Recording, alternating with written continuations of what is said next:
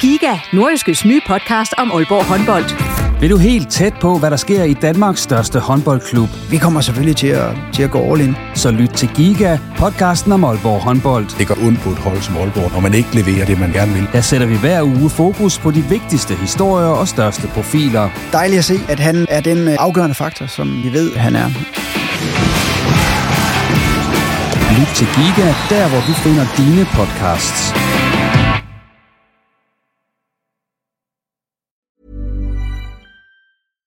Ready to pop the question? The jewelers at BlueNile.com have got sparkle down to a science with beautiful lab grown diamonds worthy of your most brilliant moments. Their lab grown diamonds are independently graded and guaranteed identical to natural diamonds, and they're ready to ship to your door. Go to BlueNile.com and use promo code LISTEN to get $50 off your purchase of $500 or more. That's code LISTEN at BlueNile.com for $50 off. BlueNile.com code LISTEN. Everyone knows therapy is great for solving problems, but getting therapy has its own problems too, like finding the right therapist, fitting into their schedule, and of course, the cost.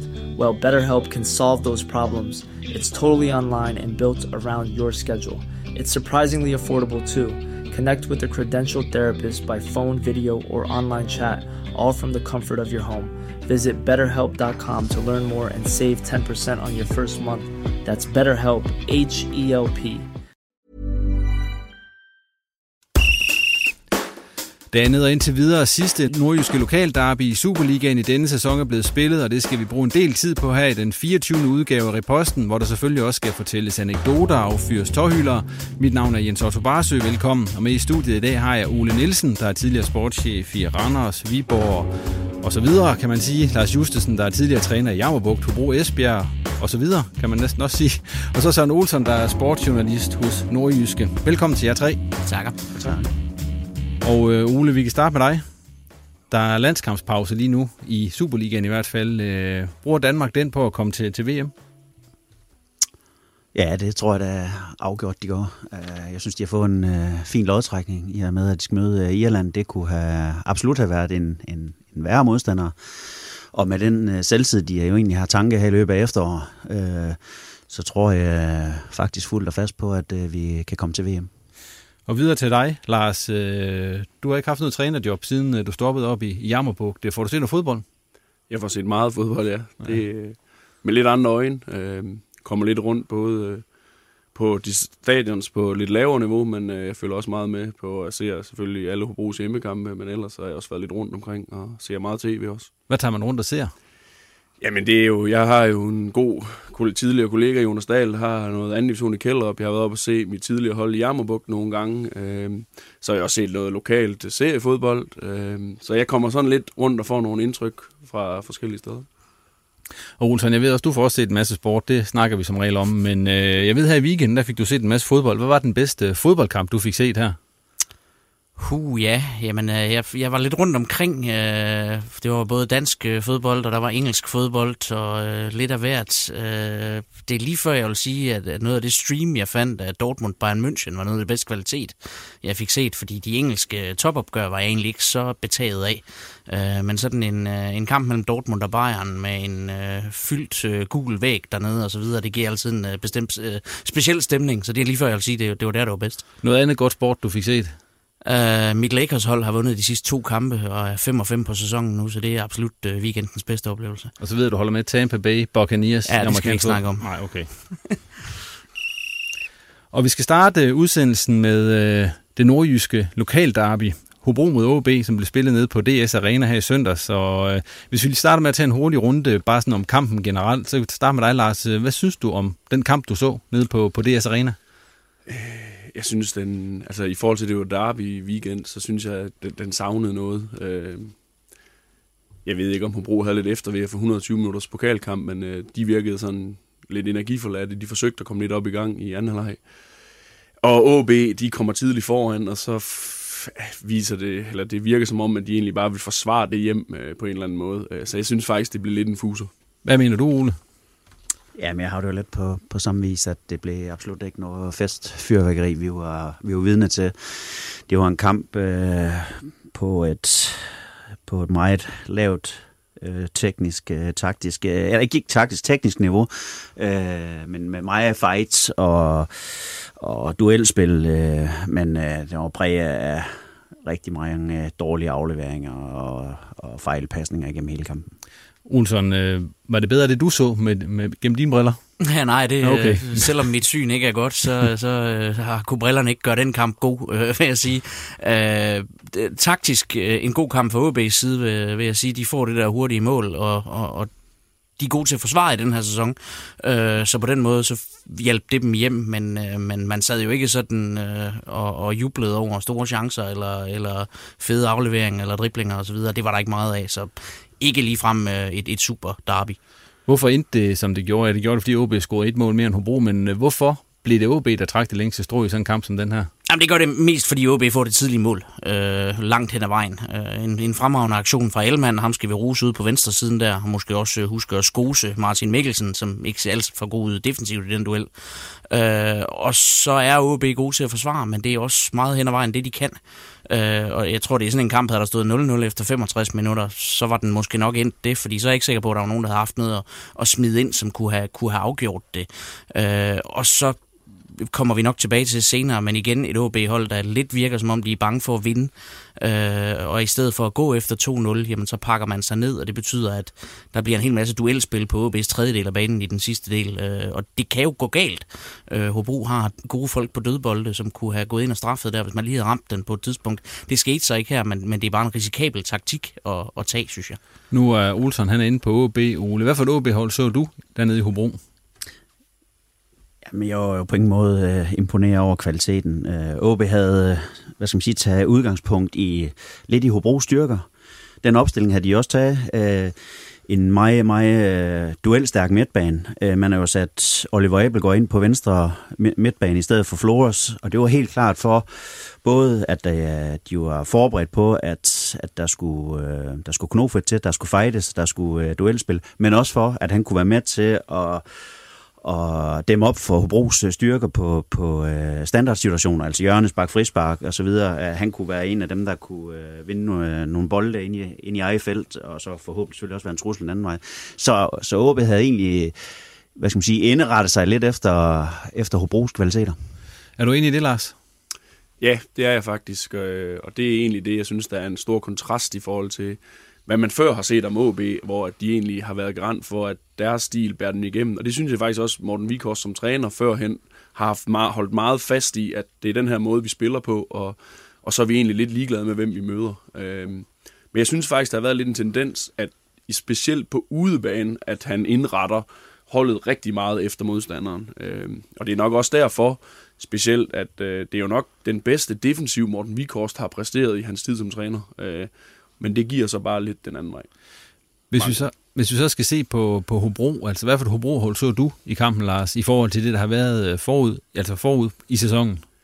Jamen, øh, på hjemmebane øh, er det sæsonens dårligste præstation øh, fra Hobro, øh, hvor de ellers har været langt, langt hen ad vejen rigtig godt kørende. Øh, nogle gange kun en halvleg eller 60 minutter, men øh, sådan set over en hel kamp, øh, så manglede øh, der noget, og det sidste. Øh, om det er den pokalkamp på 120 minutter, det ved jeg ikke. Øh, men der er også nogle spillere på Hobros hold, som ikke har spillet Superliga i, som sagt, de er jo oprykker, men der er også mange af dem, der er nye i Superligaen, og det, det kræver bare øh, her sidst på sæsonen, eller sidst på efteråret. Øh, og sådan var det også det første år, Hobro var i Superligaen, at der vandt man også kom rigtig godt fra start, og så, øh, så, så gik det ned ad bakket, og så kom der faktisk et vendepunkt øh, mod Brøndby på et tidspunkt, man vinder 3-0 sent på efteråret, eller så var det faktisk også en formkurve.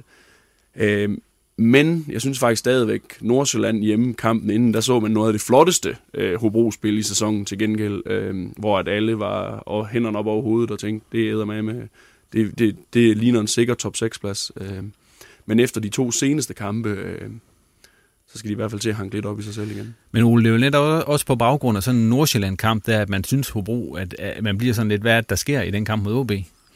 Jamen, jeg, jeg, jeg synes generelt, at det har været imponerende, hvad Hobro har lavet som oprykker. Det, det, det synes jeg, det har været.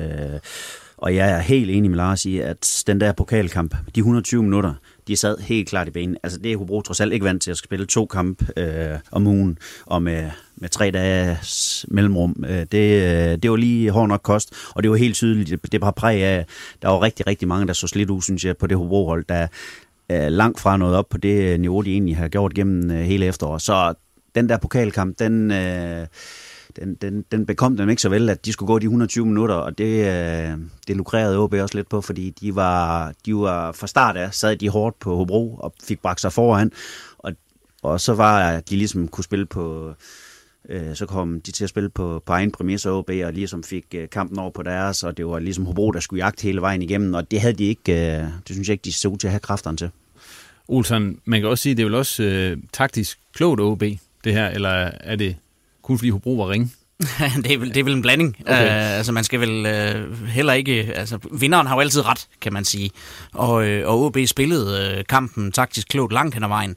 Uh, man så nogle korer, som, som kom ind i sit rette element i anden halvleg i forsvaret, hvor der simpelthen bare skulle kriges en hel masse. Det er der, han er bedst. Uh, det er ikke, når, når OB har bolden og skal skabe noget selv, men det er, når han skal ind i en masse dueller og bruge sin fysik. Uh, og det fik han virkelig lov til i den anden halvleg. Så... Uh, så på den måde fungerede det jo. Øh, men, men, men det var også fordi, at vi så et hobomandskab, der ikke var, hvor de har været en Vito Mistrati, som, øh, som jeg ellers har været dybt, dybt imponeret af hele sæsonen. Spillede vel sin ringeste kamp for, for Hobo indtil nu. Øh, og det er jo ham, der skaber meget af det kreative. Øh, Antipas og Kirkevold var, var lidt usynlige op foran. Det har de jo absolut ikke været ellers. Øh, så, så en blanding af, at, at Hobro ikke ramte dagen, og at, at OB øh, krigede den godt hjem øh, med en god defensiv. Jeg sådan bedt jer om at sige, hvad var det bedste ved den her kamp, og hvad var det værste, Ole, som vi kan starte med dig. Hvad var det bedste ved, den der, ved det her lokale derby, som du ser det? Det bedste var målet. Øh, den ja, der bedste... kom et i det hele taget, eller? ja, netop. Altså, men den bedste individuelle aktion, øh, vil nærmest i, i 90 minutter, øh, som du ser der fra, fra Elman. Øh, og så vil jeg sige også, øh, at se en Rasmus Wirtz tilbage på øh, det niveau, vi kender ham for, gjorde en kæmpe forskel for OB i den her kamp, synes jeg. Øh, krigerisk stærk, og også lige med det der ekstra overblik inde på midtbanen, som man måske ikke ser en Kaketo eller en Magnus Christensen have. Han var meget, meget vigtig for OB i den her kamp. Hvad var det værste? Kvaliteten. Uh, og så skuffende, at uh, Kirkevolds målstime stoppede. Uh, det var en, en Danmarks historie, der stoppede der, kan man sige, uh, og som nok aldrig bliver slået. 11 kampe i træk. Jeg vil gerne se den angriber, der, der kopierer den lige forløbig. Ole, hvad synes du var det bedste ved den kamp nede på DS Arena? Jamen, det var jo den intensitet, der var i kampen, og fighten og duelspillet. Uh, og hvis jeg så kommer til det værste, så var det jo uh, det, det tekniske niveau, de mange fejlafleveringer, uh, og at der stort set ikke rigtig var chancer i kampen. Hvad med dig, Lars? Jamen, det er jeg er lidt hen af Ole. Øh, jeg synes faktisk, mange hjemmekampe med Hobro, der har der været rigtig mange chancer faktisk i begge ender, og det har været fantastisk at være tilskuer til. Jeg ved ikke, hvor godt det har været som træner. Øh, men øh, jeg vil bare sige, ingen, jamen, hvad har, de har en redning hver målmand, tror jeg, i kampen. Og det, og så intensiteten det bedste. Øh, og måske også, kan man sige, to holds forsvar, hvis man skal som, tage trænerbrillerne på og så sige, at vi giver stort set ingen chancer væk i begge ender, så kan man jo sige sådan rent taktisk, så er de jo lykkes godt defensivt begge hold. Men hvis du sad og var Morten Vikhorst i den kamp, jeg tror du ville være tilfreds med det så? Jeg tror i hvert fald, at presset havde været ekstra stor på Morten Vikhorst, hvis han ikke havde fået en sejr. Øh, øh, om, altså jeg ved ikke lige, hvad det er, øh, om han ikke har de spillere, han gerne vil have, for at kan spille den stil, han egentlig har altid har stået for Morten. Øh, fordi det er blevet meget sådan rent taktisk og meget, øh, ja, meget defensivt orienteret. Det, det ligner faktisk ikke øh, Morten Vikors, som egentlig normalt gerne vil være rigtig meget boldbesiddende og også skabe chancer selvfølgelig. Spiller OB lige i øjeblikket den type fodbold, som OB ligesom siger, de gerne vil? Nej, øh, det blev jo ret tydeligt gjort øh, i søndags, øh, kan man sige, fordi de havde jo netop Allan Gorte i, i studiet på, på tv inden kampen. Han stod og snakkede om, at OB skal være kendt for at spille offensivt og underholdende osv., og, og det er jo ikke det, man ser. Øh, og man kan så også diskutere, om har de spillertyperne til det. Det er jeg heller ikke sikker på, at de har i øjeblikket. Det, så er meget presset i hvert fald lagt over på nogle meget unge skuldre. Øh, så nej, altså hvis, hvis, hvis OB vil holde fast i offentligt, at de vil have en profil, der hedder offensiv underholdende, så skal der ske noget, fordi det er de ikke lige nu. Vi har lige en opgave mere i forbindelse med den kamp her. Det var, at de skulle lave sådan en uh, top 3 over de tre bedste spillere, og så en, en bundskraber. Og den top 3, det måtte godt være blandet af, af spillere fra, fra begge hold, så det er ikke sådan, at de skal have tre for OB og, og tre for Hobro. Bare en samlet top 3, og så en bundskraber. Skal vi starte med dig, Lars? Nu starter vi med Olsen før. Ja, det kan vi godt, men uh, du får det ikke, som du vil have det. For Nej. jeg har altså taget en top 3 for begge hold, for okay. jeg synes faktisk, det var lidt vanskeligt, uh, sådan, om hvordan man skulle rangere det ind. Det er i orden. Uh, hvis vi starter med det bedste, Så synes jeg, at OB's top 3, det er Alman, øh, og så selvfølgelig Wirtz tilbage, og så øh, Børsting, i kvæg, han scorer sit mål. Øh, Hobros, øh, der synes jeg, det var Jauer Mankva. Damborg, øh, nu ved jeg godt, Søren Olsen sagde noget andet, men jeg synes faktisk Kirkevold, jeg synes ikke, ikke han var usynlig. Jeg synes faktisk, sådan i spillet på banen, de brugte ham rigtig meget. Der var rigtig mange gange, han fik lagt bolden ned til sine medspillere. Øh, så jeg synes faktisk, han spillede en øh, okay kamp. Og hvis vi så tager øh, bundskraberen, øh, så kan vi starte med Hobro. Øh, Hår bliver taget ud i pausen. Øh, jeg synes egentlig ikke, det er fordi, han spiller forfærdeligt. Jeg tror, det er fordi, de gerne vil være mere offensive, at Tørnlund kommer ind. Øh, men både ham og Martin Mikkelsen, synes jeg øh, egentlig er, om det er hvem der er et og to, det ved jeg ikke. Og så synes jeg faktisk Vito. Og det er mest fordi, vi har set et helt andet niveau fra Vito. Øh, øh, at han ikke, øh, så han får også en øh, bundskraber. En bundskraber også der. Jeg mangler faktisk OB, hvis du vil have Jamen, det. du må også gerne komme med bundskraberne for OB. Ja, det, det vil jeg gerne. Øh, der har jeg faktisk, øh, hvad hedder han, Blåbær øh, ind i midterforsvaret. Jeg synes, de chancer, øh, Hobro de får, det er faktisk hen over ham et par gange, og han træder hen over bolden. Øh, det synes jeg ikke øh, var specielt prangende, og så har jeg taget de to forreste, øh, så Franco og Poul. Hvad med dig, Ole? Jamen, jeg har blandet den, som du... Ja, jamen, jamen, det, Jamen, på, øh, for, på, på top 3, der er det Jakob Allmann. Jeg synes, han spiller en, øh, en rigtig god kamp, og jeg er klart på vej tilbage på tidligere tiders øh, høje niveau. Øh, så har jeg Rasmus Wirtz. Jeg synes også, øh, som vi har været inde på, spiller en rigtig god kamp. Øh, var helt klart øh, deres omdrejningspunkt inde på midtbanen, der, der ligesom øh, var ham, der svang øh, dirigentstokken. Så har jeg Bjørn øh, Køblin fra øh, Hobro. Jeg synes, øh, han er en øh, rigtig, rigtig solid spiller, og øh, efter man flået hår og bu i pausen, så satte man også Køblin over. Det tror jeg også lige så meget var for at få stoppe det, der skete over på OB's venstre side, som, øh, hvor OB var stærk. Øh, i nogle sekvenser i, i første halvleg, og det lige pludselig, da han kom derover, der blev lukket helt af fuldstændig. Og han kommer også øh, med frem og laver indlæg, det er både fra højre og venstre side, så jeg synes faktisk, han er en, en rigtig, rigtig dygtig spiller, ham der. Øh, lidt undervurderet faktisk i, øh, i dansk fodbold. Så øh, på, øh, på de tre øh, bundskraber, der må vi sige, at Mathias Håb øh, spillede ikke en særlig god første halvleg og, og blev klart rykket ud, og Martin Mikkelsen øh, har jeg også på. Jeg synes, øh, den højre side i Hobro, den var, den var tynd, og det var på, på den baggrund også, at OB øh, kom igennem derover. Øh, og så har jeg Safranco, øh, som jeg synes, øh, ikke bare i den her kamp, men har svært ved overhovedet at komme til chancer og lave mål. Og så dig, øh, Olsson. Ja, men jeg har også øh, forsøgt at blande. Jeg har faktisk lavet begge dele, vil jeg næsten sige. Øh, så, øh, men, men, øh, lad, os, lad os høre. Kampens bedste spiller, Rasmus Wirtz, i min optik. Øh, dejligt at se øh, ham tilbage på det niveau, at han stadigvæk øh, kan levere øh, på den måde. Øh, han er altså en, en herlig fodboldspiller, når han er i, i topform. Øh, Amankwa har jeg som øh, toer. Øh, synes, han er en, en rigtig god forsvarsspiller. Og endnu et eksempel på, at Hobro igennem det sidste halvandet års tid har været rigtig god til at finde, øh, hvad skal man sige, lidt upåagtede navne og få dem til at gå ind og, og fungere i en enhed. Og træeren, jamen der har jeg sådan set de to venstrebakker. Jeg har dels Alman, og så har jeg dels Koblin. Øh, meget enig med Ole i, at han er en uhyre spændende spiller. Og vel også den eneste i, i, i Superligaen i øjeblikket, der kan skrive Bayern München på sit tidligere øh, øh hold CV, øh, tror jeg. Det skal man også have lidt kredit for. Øh, bunden, øh, Håb, øh, lidt enig med, med, med Lars, at han måske ikke var så ringe igen, men han bliver i hvert fald skiftet ud for, for at lave en taktisk øh, ændring, og han var heller ikke prangende i første halvleg. Og så har jeg OB's øh, frontduo, som de to andre, øh, Pol og Safranco, øh, kommer jo nærmest ikke rigtig frem til noget som helst. Øh, Pol kriger, det gør Safranco egentlig også, men det er jo ikke det, de er der for. Nu fløjter jeg lige der. Men det er ikke, fordi vi skal snakke om noget andet, for vi bliver ved OB og Hobro, og øh, med deres øh, restprogram, og hvad, hvad der kan komme ud af det. For lige nu, der, altså det var ikke lige frem et optimalt resultat for Hobro det her, fordi at øh, den der plads, der ser ud til at være rigtig solid og varm i, i top 6, der, den begynder at komme lidt under pres nedefra. Øh, og hvis du ser på Hobros resterende program, så har de Helsingør ude, OB ude, Horsens hjem og Nordsjælland ude. Hvad siger I til det program? Og Hobros muligheder for ligesom at, at blive top 6? Det er jo et svært program. Ja. Øh, det eneste hold, øh, der vil slutter med, med tre udkampe ud af de sidste fire.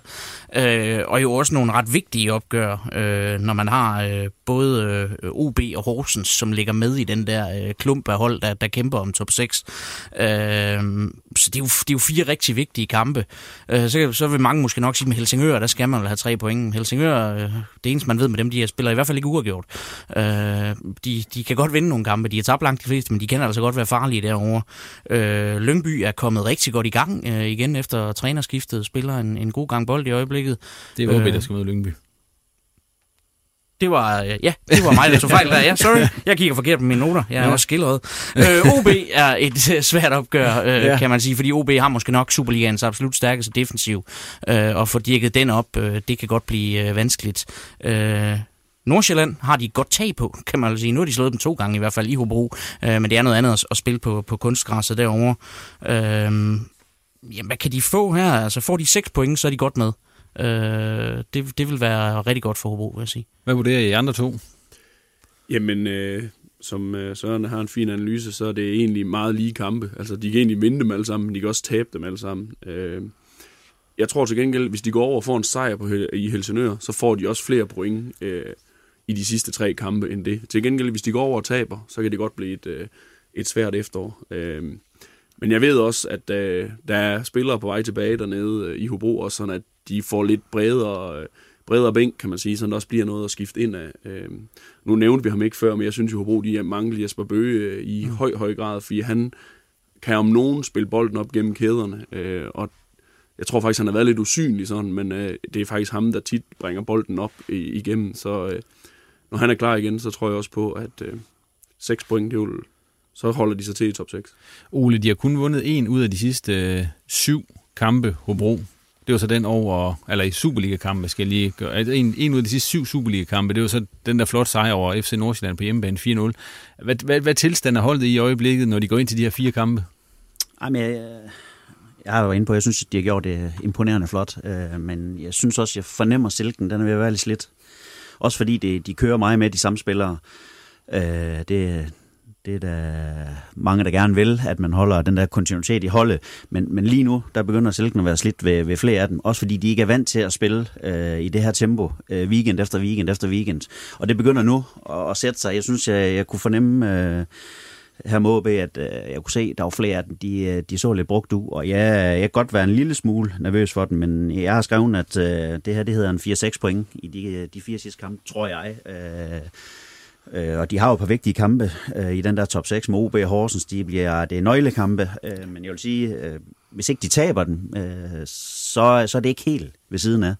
Øh, og kan de så eksempelvis slå øh, Helsingør og få få fem point i, fem, seks point i de, de, de tre kampe der, for jeg, jeg tvivler på, at de får noget over på kunstgræs over i Nordsjælland. Det bliver jeg nødt til at sige. Der er deres hold øh, lidt for, der er de for store spillere, øh, der, har, der har lidt svært ved at bevæge sig rundt over på den bane der, specielt når de kommer ind i den der øh, boldmaskine derovre. Hvis virkelig de får sat deres spil, så, så ved vi godt, at det er et uhyggeligt svært sted at spille. Så, så jeg tror, kan de få en, en 4, 5, 6 point, så, øh, så er det ikke helt ved siden af.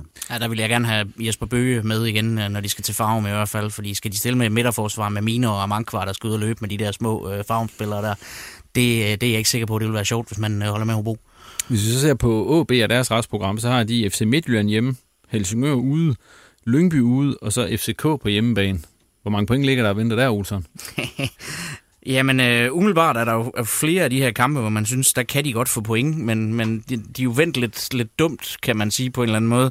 Fordi de kampe, hvor man siger, de skal vinde, det er på udebane, og så øh, dem, hvor, hvor, som er svære, jamen dem har de så på hjemmebane, så kan de måske få et point der, og kan de så vinde de der udkampe.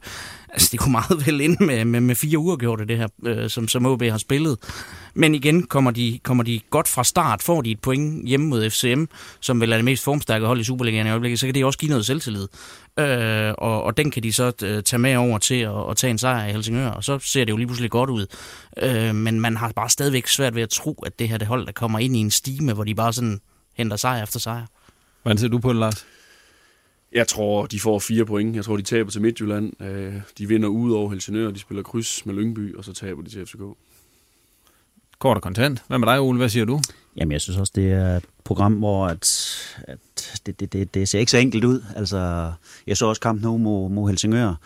Det var absolut ikke prangende. Inden halvleg var de jo presset langt tilbage, og Helsingør blev snydt for straffespark, havde en på overlæggeren, så det er heller ikke en let kamp derovre, så jeg, jeg har lidt ligesom Hobro, en 4-6 point. Øh, kan de få det ud af det her, så det, det, det tror jeg, det egentlig, de skal være glade og tilfredse med.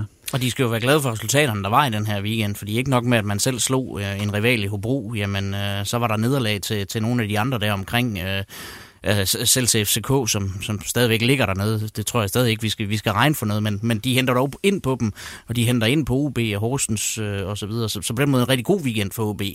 Øh, og derfor, det er det, der gør, at de stadig er med. Øh, havde de tabt til Hobro her, så, så var vi ved at kunne skrive dem væk fra en, fra en plads i top 6. Vi snakker meget om den her top 6. Øh, tror I, der bliver plads til både Hobro og OB i den top 6? Nej. Nej, det tror jeg altså Hvorfor ikke? Det er fordi, øh, de fire af pladserne, de giver sig selv. Øh, og så øh, de sidste to pladser, der er der ufattelig mange hold, der stadigvæk kan nå. Øh, og jeg tror ikke på, at øh, det ville selvfølgelig være dejligt, hvis vi fik både OB og Hobro i top 6. Øh, men det tror jeg simpelthen ikke, øh, med den kvalitet, vi så øh, i søndags, så, så tror jeg, det bliver svært, at begge hold opnår det. Så tror jeg så på, at et af dem kommer i top 6? Jamen, det tror jeg faktisk. Øh, det tror jeg faktisk. Øh, og, og hvem det er, skal vi jo også øh, lade afhænge af dels afslutningen på det her efterår, og så dels hvad der sker i, i januar måneds vindue. Øh, men, men jo, altså der er jo tre hold, der er løbet væk øh, helt i spids, så, så regner vi FCK for sikre også, ikke? Og så er der Hobro, OB, der er Horsens, der er Lyngby, øh, OB. OB øh, der er mange hold om, om budet der. Øhm, så to hold har jeg svært ved at se, men jo, et hold, det tror jeg nok skal snige sig med, så vi har et hold i det der øh, mesterskabsspil. Og hvem af de to hold bliver det så, Ole? Hvis du skal kigge sporkuglen, det ved jeg godt, men hvis du skulle vurdere på det sådan med, med, med din erfaring og så videre, hvordan vil du så vurdere det? Ej, det er 50-50. Det er godt nok 50-50, men, ja. men vi kan håbe på, at der er et af holdene, der kommer med i top 6. Det, øh, det vil være rart, at vi har et, et nordisk hold, der, der er med i top 6, men øh, lige hvem af dem det bliver, det, øh, det, det, det, det, det, det vil jeg nødt spå om lige nu. Så lader vi den ligge der, og så snakker vi lige, vi, vi slipper ikke helt OB og Hobro endnu, for vi mangler lige at runde to ting, som jeg har på papiret her, og det er angriberne hos de, hos de to hold. Og vi kan lige starte med Hobro, fordi det, jeg har skrevet til jer, er, at øh, der er masser af snak om, at Kirkevold, han skal sælges. Det er så ikke sikkert, at han bliver. Men hvis Hobro nu får så godt et tilbud, at de bliver nødt til det, sælger de så også den plads i top 6, vi lige snakkede om?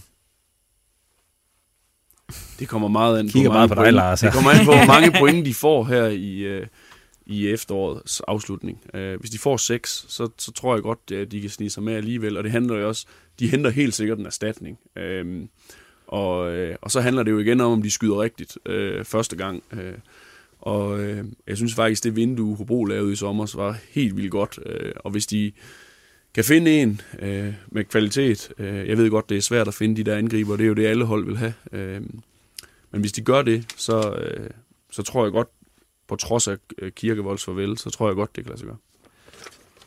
Tror du også det, Ole?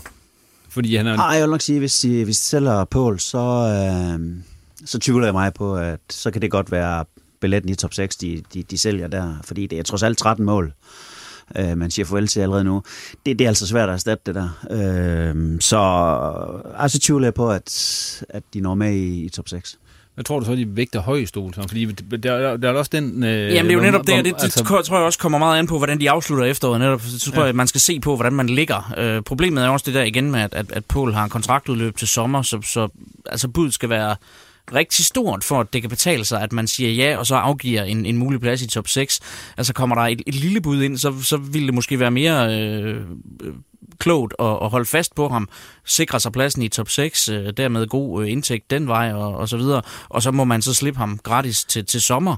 Øh, men, men, øh, men, det, men det kommer meget an på, hvordan de ligger, når vi går ind i det vindue der, fordi ligger de ikke godt til, øh, at, at chancen er lille, jamen, så kan man skyde ham af og få nogle penge, og så forsøge at ramme en erstatning. Og så har man også en grønning, som, som jeg ser mål i, også i Superligaen på et eller andet tidspunkt.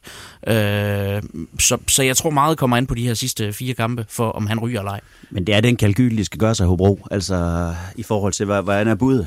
I forhold til, øh, hvad penge ligger der for at kan være med i en top 6? Vi ved jo godt, at den der tv-aftale, den stiger voldsomt fra top 6 og opad. Så øh, det, det, altså at sælge ham for en, en, et, et, et mindre beløb, øh, her et halvt år før udløb.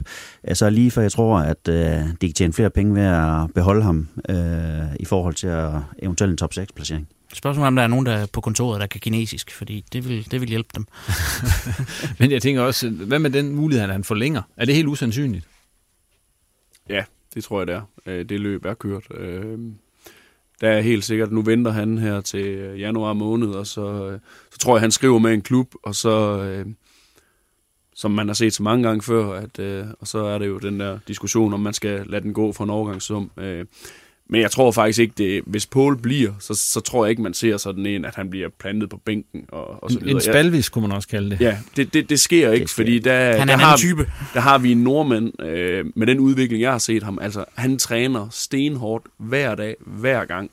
Øh, det er ikke med hans gode vilje, hvis han skal ud og sidde i en pokalkamp, eller så videre. Så, så, så der er ikke sådan, at selvom han skal et andet sted hen, så tror jeg ikke, Hobro de kommer til at, at skubbe ham ud, eller på den måde, som man så med AK i OB eksempelvis.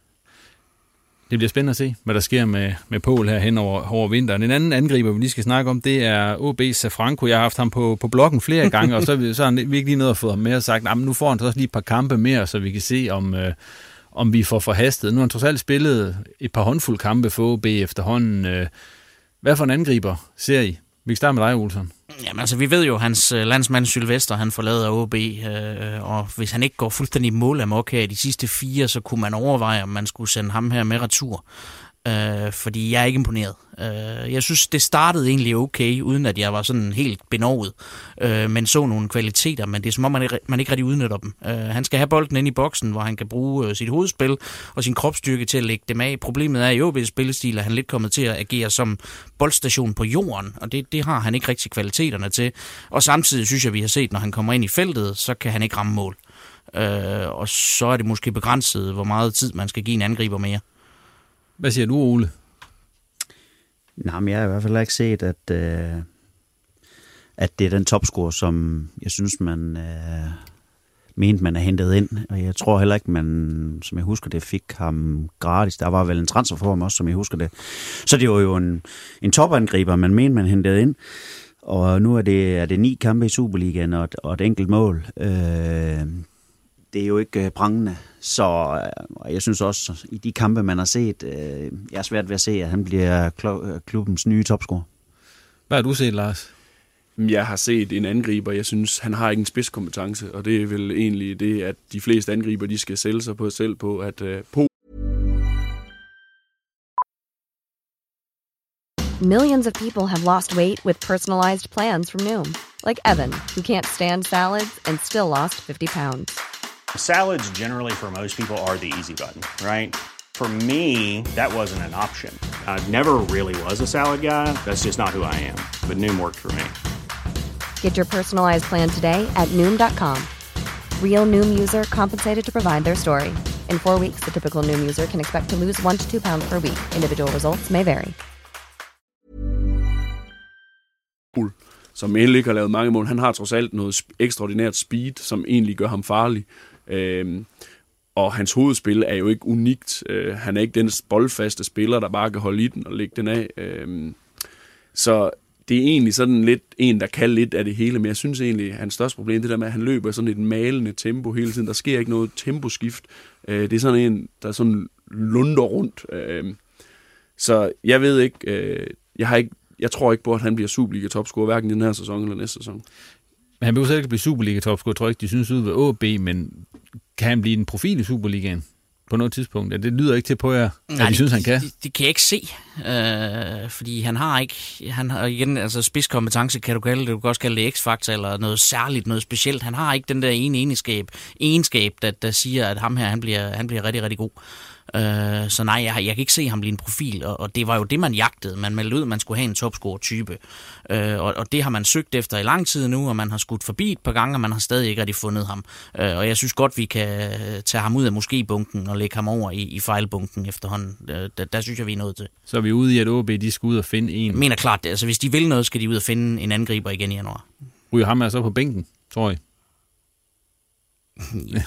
altså, jeg vil, jeg vil hellere spille Pol. øh, fordi Pol har nogle kompetencer og er pisse irriterende at spille over for, øh, for et forsvar.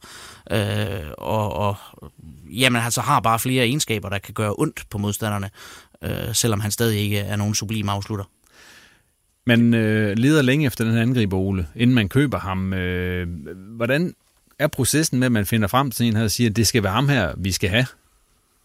Fordi at man kan sige, at nede i Slovakiet øh, var det jo heller ikke sådan, der var han heller ikke topscorer. Nej, der mener jeg har nummer 8, 9, 10 på topskolisten i, i Slovakiet. Jamen det, jeg kender jo ikke proceduren i OB, hvordan de arbejder i forhold til, når de skal hente spillere ind. Øh, men jeg kunne da forestille mig, at, at man har haft en, en del emner på bloggen, og dem har man selvfølgelig øh, øh, øh nøje på, øh, været ude at se ham. Øh, uover man selvfølgelig også ser den på, på Y-Scout, Instat Scout, hvor man kan hente nogle kampe ned og se der, men så er man vel også ude at se ham live, øh, inden man har, inden man har hentet ham øh, på en transfer. Så man må jo gå ud fra, at øh, deres øh, hjemmearbejde har været, har været godt, og det har været ham, de har troet på, men øh, det ser jo ikke sådan ud lige, lige pt. i hvert fald. Han er slovak, betyder det noget? Jeg tror ikke øh, som umiddelbart, at, at den der tilvændingsperiode, at, at den burde være sådan særlig stor. Man så jo faktisk øh, Sylvester, han, han slog faktisk til i starten jo, og fik lavet en, øh, en masse kasser der. Øh, og også bare det, der er en anden en, han kan kommunikere med. Øh, men altså, jeg ved det ikke. Øh, som vi siger, hvis han, de skal ud og hente en ny, så kommer det også an på, hvad er det for en type, de går ud og henter, om han passer ved siden af sig Franco, øh, om han kommer til at spille. Øh, men det bliver da i hvert fald meldt ud, at de søger en ny angriber, så de er nok heller ikke helt tilfredse derude øh, på Hornevej. Jeg tror heller ikke, at, at det betyder noget, om du er slovak eller hvad du ellers er, fordi du så en Lobotka i Nordsjælland. Ja. For dage, der, der gik han bare ind og præsterede. Altså, det, det er en kultur, der ligger ganske tæt på den danske, så det, det burde ikke være det helt store problem og en udfordring i det. Vi må se, hvordan øh, det går fremadrettet med Safranco, om der er flere mål i ham, eller om han ryger samme vej som Sylvester. Nu stopper vi lige snakken om OB og Hobro, og så finder vi øh, tvangsanekdoterne frem i den her omgang, og øh, har I forberedt jer? Ja. ja. Okay, godt. Øh, Olsson, skal vi starte med dig? Ja. Du er klar. Øh, du fik besked på, at du skulle fortælle en anekdote, hvor Kent Nielsen han indgår. Ja, Øh, og, og nu er det jo ikke sådan, fordi man sådan øh, mødes med Kent Nielsen og, og går ud og hygger sig eller sådan noget, så derfor er min anekdote er lidt fra en, fra en arbejdssituation. Øh, fordi den, jeg synes, den beskriver helt perfekt, hvad, hvad, hvad Kent Nielsen var for en træner, og langt hen ad vejen også er som menneske.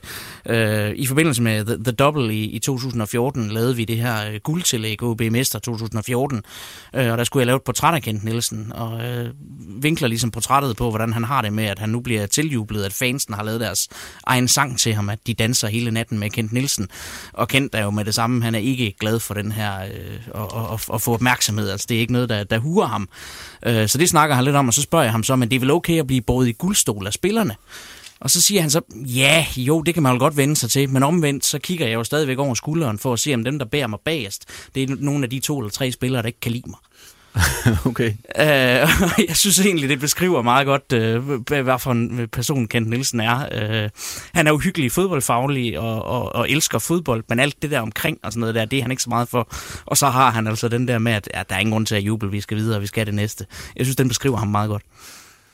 Videre til dig, Ole. Du fik jo sådan set to muligheder, kan man sige. Så må vi se, om du hvad for en af dem, du hoppet på. Øh, jeg har beskrevet til dig, at, at vi egentlig gerne vil høre den der historie om ham med Sango, som jo på et tidspunkt var på tale i OB. Ja, jeg, jeg, det er ikke for, at jeg ikke vil fortælle den, men jeg bliver bare nødt til at sige, så har vi ikke tid nok. Okay. Fordi den er, den er lang. den er lang. Og jeg har det faktisk rigtig fint med Mandla Masango. Øh, jeg har snakket med ham så sent som for en lille måneds tid siden. Øh, på trods af øh, diverse diskussioner igennem en lang, lang, lang periode. Det var vist mest med agenten også, var det ikke det? Og, og ikke mindst hans agent, Body Farrer, som jo desværre... Øh, ligesom synes jeg, har splittet en, en Masangos karriere. Der er jo ingen tvivl om, at Mandla Masango er jo en fantastisk fodboldspiller. Øh, var jo også landsholdsspiller for Sydafrika, indtil han nu egentlig i stort set halvanden år har været ude at spille, og det har jo ikke fremmet hans karriere, så det er lidt ærgerligt. Nej, jeg, jeg, men den er så lang, den historie. Den er så lang, at det, så skulle og, vi have taget og hvis jeg skal til at begynde bare sådan bare at komme en lille smule i dybden i, hvordan det hele det hang sammen, så, så bliver vi simpelthen ikke færdige. Så skulle vi have droppet den snak om uh, lokaldarbyet. Ja, det skulle vi, og, og vi okay. skulle have startet langt til før også. Okay, men så tager vi den anden, Ole. Jamen, øh... Det er jo den mest bemærk det mest bemærkelsesværdige forløb, du har oplevet i forbindelse med en spillerhandel. Ja. ja. Jamen, øh, det var da jeg var i Sønderjyske. Øh, vi havde en sæson, hvor vi lige havde solgt Quincy Antipas og Lasse Vibe, og lå uhjælpeligt sidst og havde fem point op til redning, da vi gik på vinterpause. Og øh, vi søgte også en angriber i det januars transfervindue. Vi havde en to-tre rigtig gode emner, og øh, dagen de begyndte altså bare at skride hen mod, mod deadline. Og øh, en af de spillere, det var Ruben Okochi, og øh, det var ham, vi brændte os øh, varm på. Øh, og da vi kommer hen på sidste dagen, ah, dagen før, der bliver jeg endelig enig med Austria Wien om, at vi kan lege ham øh, for det kommende øh, halvår. Og øh, aftalen er, at jeg skal komme ned til Wien øh, på transvindue sidste dag og få, få orden alt det her. Og jeg skal altså lave en lejeaftale med Austria Wien. Så da jeg lander i fly, der er det direkte derud og få, få lavet den aftale her. Så skal jeg have fat i Ruben Okochi, og jeg skulle have fat i en uvildig læge, øh, og jeg måtte lege mig ind på et øh, hotel, hvor jeg fik en læge ind og lavede et lægetjek på ham. Og jeg kan bare sige, at timeren, I kan allerede høre nu, hvordan de, de, bare, de bare stak afsted. Og da klokken den er omkring sådan 10, halv 11, 11 om aftenen, der er vi stadigvæk ikke øh, nået helt i mål med det her. Øh, og øh, den, jeg tror, jeg, jeg tror, jeg får sendt mails øh, til DBU for godkendelse. Den hedder omkring 23, 30, 40 stykker. Jeg kan lige sige, jeg svedt, jeg kampsvedt, så det, det drev af mig, og jeg havde så stor plamage under armen, at øh, og det, jeg tænkte bare bagefter, da det endelig gik igennem, huha, det var godt nok noget af en dag, det her. Men jeg vil så sige, det var det hele værd. Okochi spillede 15 kampe i Sønderjyske. Han lavede 13 mål. Og derefter der kom han til 1860 München. I dag der spiller han i Kina. Det, det var altså en topspiller, vi fik fat i, så det var det hele værd. Men jeg havde, jeg havde godt nok uh, nervøse trækninger i løbet af den aften der, fordi det var lige før det hele det kiksede. Du, du må også have stået og tænkt, at uh, jeg håber godt nok, han, han bliver god, ham her. det, det, det, håber jeg. Jeg tænker også, dengang han lå på Brixen der kl. 8-9 om aftenen, uh, da vi var i gang med det her lægetjek. Nu, nu skal de ikke finde et eller andet på. Altså, jeg, jeg, havde ikke andre muligheder. Jeg var, jeg, det, var, det var mit sidste kort, det var ham her. uh, ja. Og videre til dig, Lars. Du har fået øh, blevet bedt om at fortælle den bedste historie, du kom på fra den første sæson i Superligaen med Hobro. Det er jo sådan en rimelig fri ramme at få at lege ja, med. Jeg ved ikke, om det er den bedste, men jeg synes, det er sådan lidt en, øh, en, sådan en historie om, hvordan vi gjorde ting lidt anderledes i Hobro på det tidspunkt i forhold til man normal praksis i Superligaen. Øh, det er faktisk øh, tre år tilbage, her om to dage. Øh, og det passer faktisk lige i dag, der kommer Uffe Bæk for sent øh, til en Superliga-kamp, og øh, bliver sidet fra og ryger helt ud af truppen, øh, og får ikke lov at spille. Jeg tror faktisk, det er Olafur, der er træner i Nordsjælland på det tidspunkt, og han er helt ude. Øh, så har vi Emil Berggren i Hobro. Øh, han har ikke scoret endnu. Han har startet ind hver gang. Han har stadigvæk ikke scoret. Øh, han vælger så at komme tre kvarter for sent øh, til kamp, øh, og så står vi der. er det nu, at han skal ud på bænken, eller hvad er det egentlig vi gør her?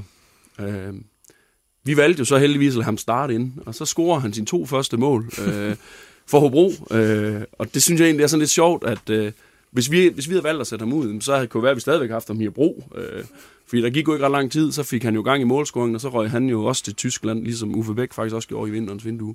Så øh, jeg synes faktisk, det var sådan lidt en, øh, en pussy historie, at, øh, at regler de er gode, men... Øh, en gang imellem, der kan man også være heldig. Fik han nye møde- mødetider derfra så? Eller? ja, hvorfor kom han for sent? i Det Jamen, jeg ved det ikke. Altså, han er nok, altså, det var en, en sød dreng fra København, der kom til Hobro og skulle klare sig selv i en uh, lejlighed, og mor var der nok ikke lige til at, at sige, at nu skulle han køre. Så uh, han så helt... Han må altså have fejl af tiden, for han var fuldstændig... Nå, han kom sjosken stille og roligt der. hvad, hvad siger var det sommertid? Jamen, det var, Jamen, det var, nej, det var faktisk det var ikke lige der omkring. nu vi har den, ikke også? Altså, hvad, hvad, sker der så, når sådan en spiller kommer i kiosken? Står der sådan en træner, og så skiller meget ud, eller hvad, hvordan takler man sådan en? Altså, øh, nu var det jo Jonas Dahl, der var træner på det tidspunkt, så han tog det jo på hans måde. Øh, ja. Og det var nok også derfor, han spillede, at det lige var Jonas, der var der. Øh, jeg kunne ikke forestille mig, heller ikke under Thomasberg var den heller ikke gået. Så øh, han blev jo gjort lidt til grin og, og så videre. Men øh, det var en succeshistorie alligevel jo. Tak for øh, de fine anekdoter. Og vi skal videre i programmet, øh, og øh, vi skal se lidt på første division, hvor det stadigvæk jo går helt forrygende for Vendsyssel FF, og så Tisted FC. Tisted er nummer to, og Vendsyssel FF, de er nummer tre. Og det sjove er så, at de mødes på mandag til et øh, rigtig nordjysk øh, topbrag. Hvem vinder der, og hvad kan vi forvente af sådan en kamp? Olsen, vil du starte? Jamen, jeg vil godt starte. Øh, uh, huh, jeg synes, den er svær. Uh, vi havde jo et, et første opgør mellem dem, hvor, hvor, hvor Tisted faktisk var, var bedst langt hen ad vejen, men, men hvor Vendsyssel endte med at stjæle sejren i Tisted. Uh, øh, nu mødes man så det, det modsatte sted, og det er nok det, der gør, at jeg hælder en lille smule til, til at Vendsyssel napper den her. Uh, også fordi de med deres offensiv har nogle, nogle våben, som vi genså mod Esbjerg her senest. Uh, nogle våben, som, som man bare ikke har ret mange steder i første division. De laver nogle forrygende mål, og Øh, deres defensiv er stadigvæk hullet som en sig, men, øh, men de kan altså noget offensivt. Og så alligevel tænker man så, at det, der måske har imponeret mig allermest ved Tisted, det er deres evne til at komme tilbage. Øh, det er altid svært i fodboldkampe at komme bagud. Det er endnu mere svært at gøre det, når man ikke er vant til at spille på det niveau, og med de spillere, man egentlig har i Tisted, som egentlig er dem, der er rykket med op fra anden division. Så mange gange er de kommet bagud i kampe og er kommet tilbage, og ikke har ikke bare fået uafgjort, men også vendt dem til sejr. Øh, jeg synes, de har imponeret mig så meget, men netop fordi det er i, i Jørgen, så giver jeg øh, Vendsyssel den 51-49, men jeg tror, det bliver en fed kamp.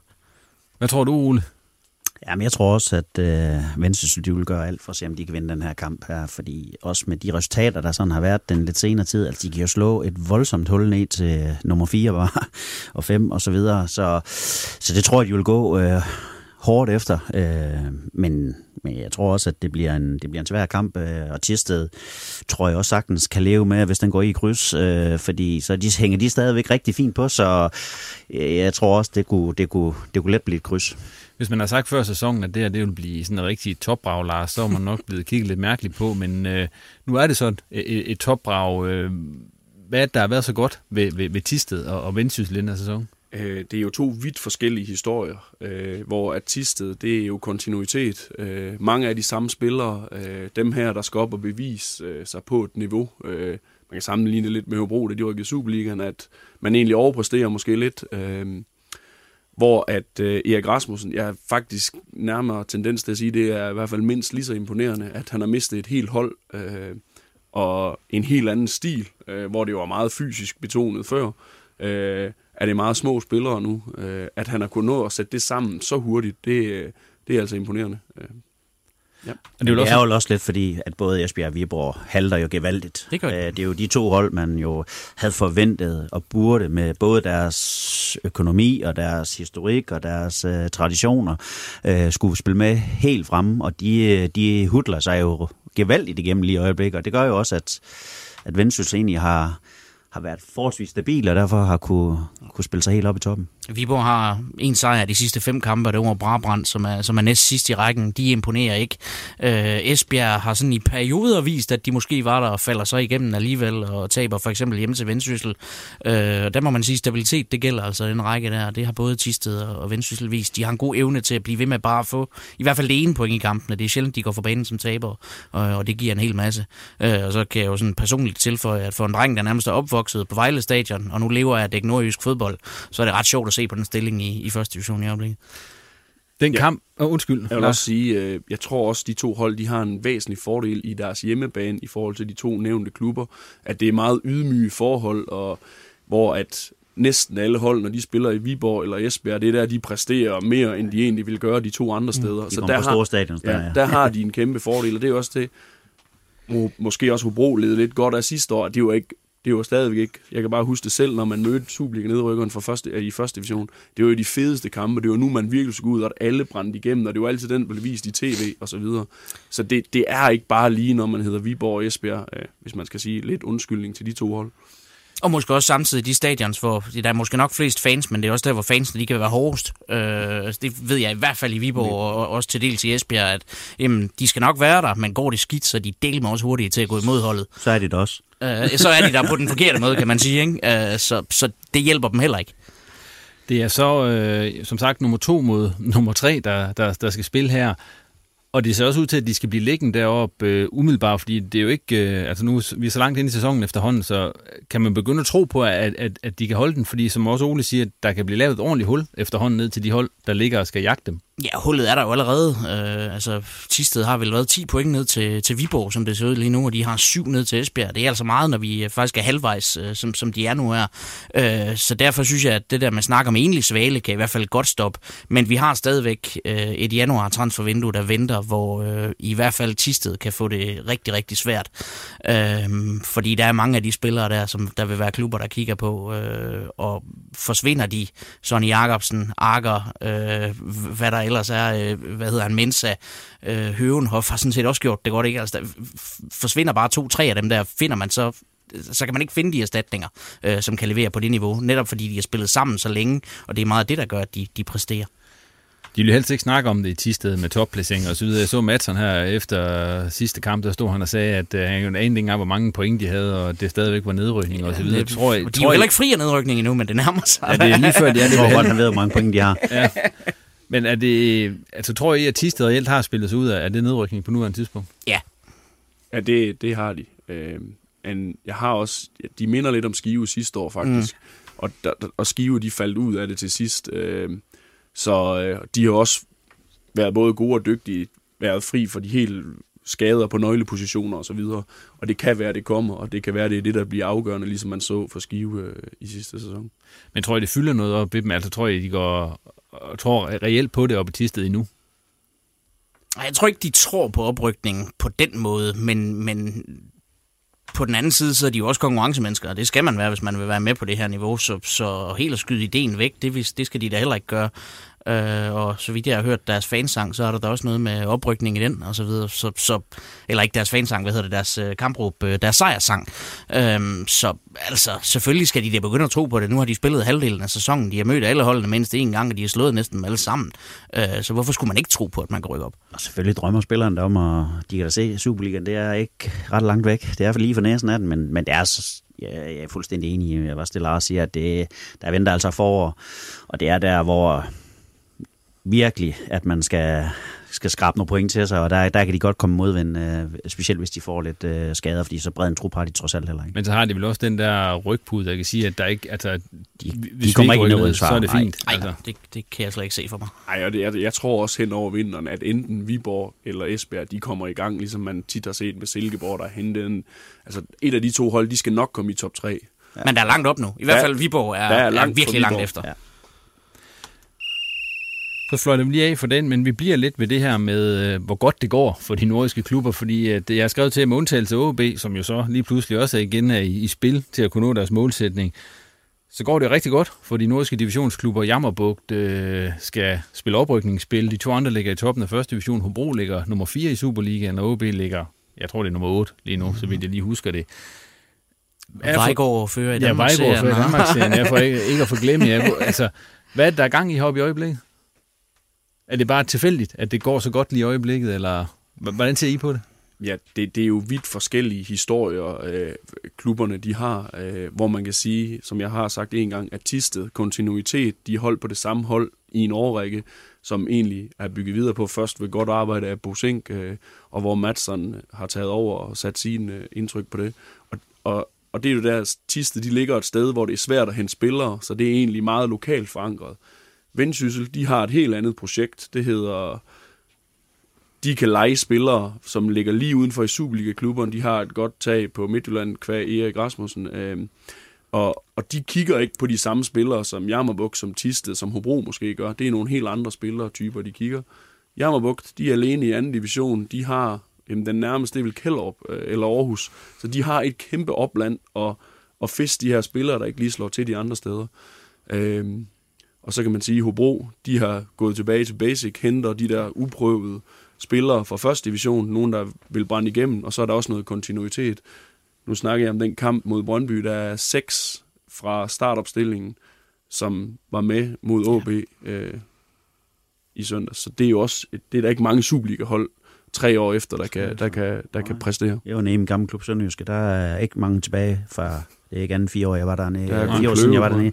Der er, der er en eller to tilbage i truppen. Ja. Så, så det er faktisk imponerende, at der er seks tilbage i en startopstilling i Hobro. Hvad siger du, Ole? Du er også fuld nordjysk fodbold ja. tæt gennem, gennem mange år, også lidt fra distancen, kan man sige. ja.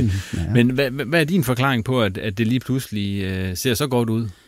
Jamen, jeg synes, at rundt omkring i klubben, der bliver gjort øh, et godt stykke arbejde, det må jeg sige, øh, på, på hver deres fasong, som Lars også var inde på, at øh, Vendsyssel har deres projekt, sidste har det andet, øh, Jammerbugt øh, går suger en del talenter op fra OB's øh, ta- talentafdeling, øh, som ikke lige slår til.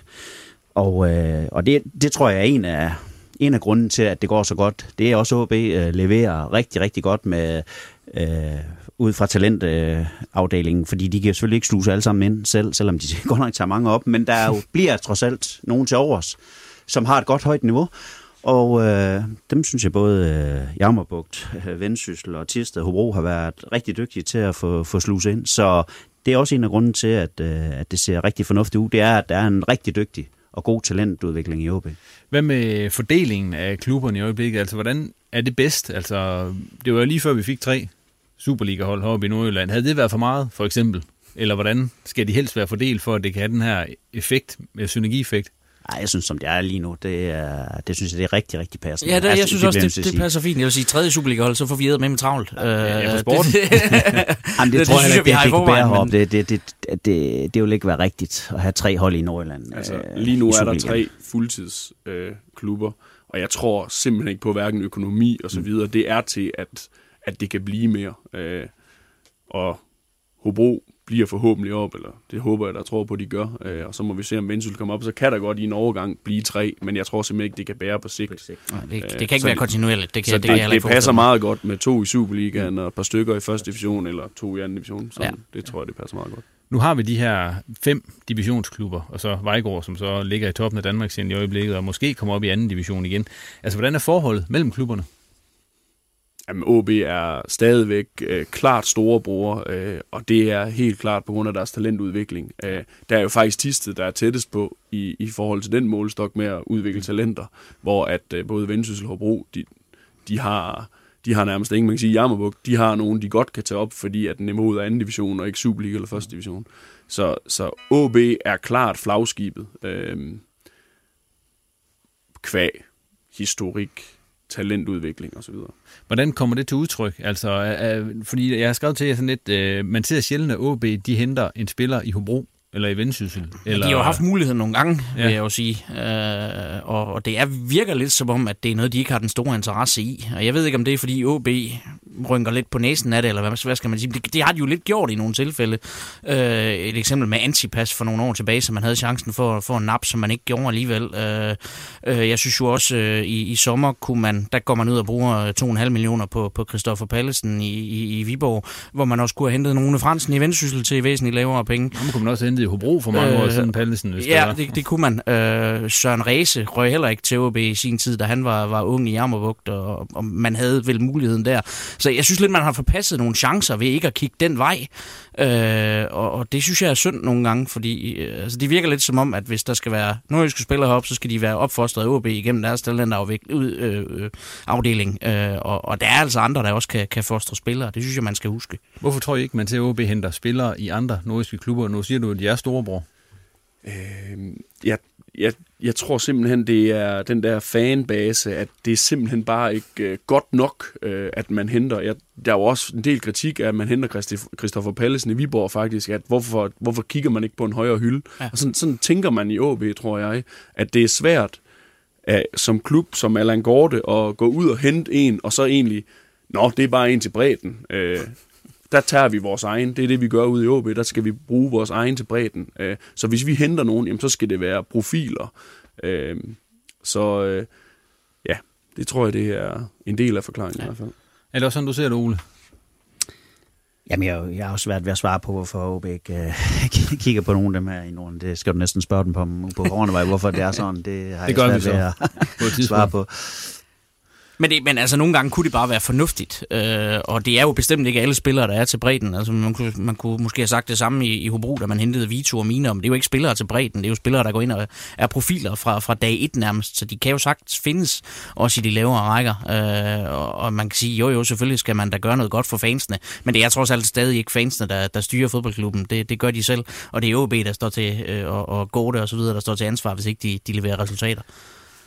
Tiden den flyver afsted, og lige for at runde det her af omkring øh, de nordiske klubber osv., tror I, at, øh, at det piker lige nu, eller tror I rent faktisk, der er mulighed for, at det kan blive bedre?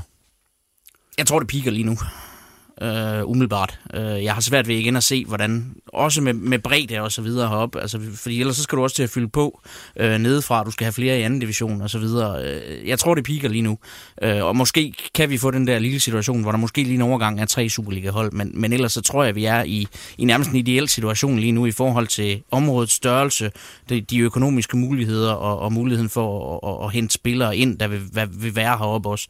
Øh, jeg, jeg tror ikke, det kommer til at være meget mere ideelt fordelt, end det er lige nu. Er I enige i det?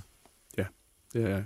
Jamen, jeg, jeg synes, det er, jo, det er jo imponerende, som det går, og der er en, den der sunge konkurrence, rivalisering mellem de der klubber, og det gør også, at de bliver holdt til alle sammen, og det uh, tror jeg er sundt. Uh, og så igen, jeg tror, det er OB's uh, talentudviklings-setup, der gør, at der kan blive produceret så mange spillere, som, uh, som gør, at vi kan have så mange hold på, på så højt et niveau. Ja, og vi har, for at vende tilbage til det, vi startede med, et derby at snakke om. ja. Og så når vi frem til sidste punkt her i udsendelsen i dag, og det er de her tårhylere. Fyr løs. Vi skal starte med dig, Lars. Ja, jamen, øh, jeg, jeg tænker trænerfyring midt i en sæson. Øh, nu er der tre Superliga-klubber, der har skiftet træner her, øh, godt nok i, i en landskampspause. Øh, men jeg tror virkelig, at folkene i bestyrelseslokalerne og på direktionsgangene, at at man skal mærke godt efter, om man ikke skal vente til, øh, at træneren har en, øh, en opstart, om enten det er sommer eller vinter. Øh, det er ufattelig svært at gå ind og trykke på knapper øh, med så kort varsel. Øhm, vi oplevede det i Hobro, hvor jeg startede med at tage over, og så kommer Ove ind de sidste to kampe, altså Ove Pedersen. Og spillerne, de, havde så, de var forvirret. De havde så travlt med at opfylde de ting, han siger, i stedet for bare at spille det handlede hele tiden om, nu skulle vi imponere den træner. Øh, det kan man også se nu. Nørgaard kører egentlig videre i David Nielsens spor, og spillerne er ikke forvirret. De spiller bare deres spil, som de hele tiden har gjort. Hvor at Randers, en helt energisk type, som vil træne type. to gange om dagen. Øh, og, og det er bare noget, der kræver både mentalt, men også fysisk af spillerne. Øh, og AGF, øh, det er med ikke sjovt at være hverken David Nielsen, Jakob Nielsen eller PC, Peter, PC lige i øjeblikket. Uh, uha. Uh. Videre dig, Ole. Hvad har du fundet frem? Jamen, øh, jeg har jo stadigvæk den her kæphest med, med video til dommerhjælp. Øh, jeg må bare sige, at jeg synes simpelthen, at og det er jo ikke først sæson, vi står her med, med kampafgørende kendelser, som, øh, som bliver afgørende for, for kampens resultat. Øh, og nu ser jeg i Tyskland, hvordan de lige render ud til en skærm. Det tager 20-30 sekunder max, og det er måske 1, 2, 3 gange i løbet af en kamp, hvor han er i tvivl om et eller andet.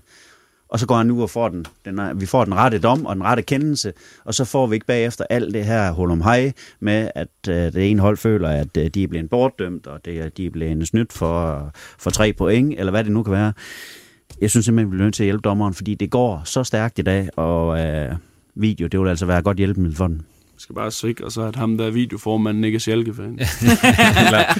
ja.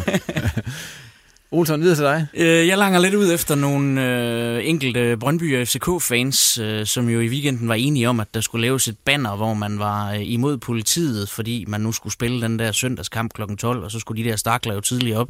Jeg synes, der i, i nogle tilfælde mangler en øh, foruroligende grad af selvindsigt i nogle af de her fankulturer. Øh, når man ser på den ballade, der var efter det seneste møde mellem de her to hold, så er det jo klart, at det her det kan ikke gentage sig. Øh, og så kan det godt være, at man rammer mange, men på et eller andet tidspunkt er man også nødt til at gøre noget mere drastisk, for at folk de forstår, at det her det holder simpelthen ikke. Øh, og at de så ikke lige måtte have de der flag med ind til en, øh, en tifo eller et eller andet den her ene gang, det lever de nok med. Derudover var de jo et sure, de mente, de blev straffet ved at skulle spille kl. 12. Det er der Superliga-klubber over hele det her land, der gør hver eneste søndag. Og så fordi de skal gøre det én gang, så står de og piver. Det gider jeg ikke høre på. Ja, med den tårhylder, så lukker vi ned for denne 24. udgave af Reposten. Tak til gæsterne, og tak til dig, fordi du lyttede med. Del meget gerne programmet med andre, der er interesse i nordjysk fodbold. Og så modtager vi som sædvanligt gerne ris, ros og gode idéer på Facebook og Twitter. Og så sætter vi også pris på anmeldelser i iTunes i øvrigt. Vi er tilbage igen om et par uger. Tak for nu.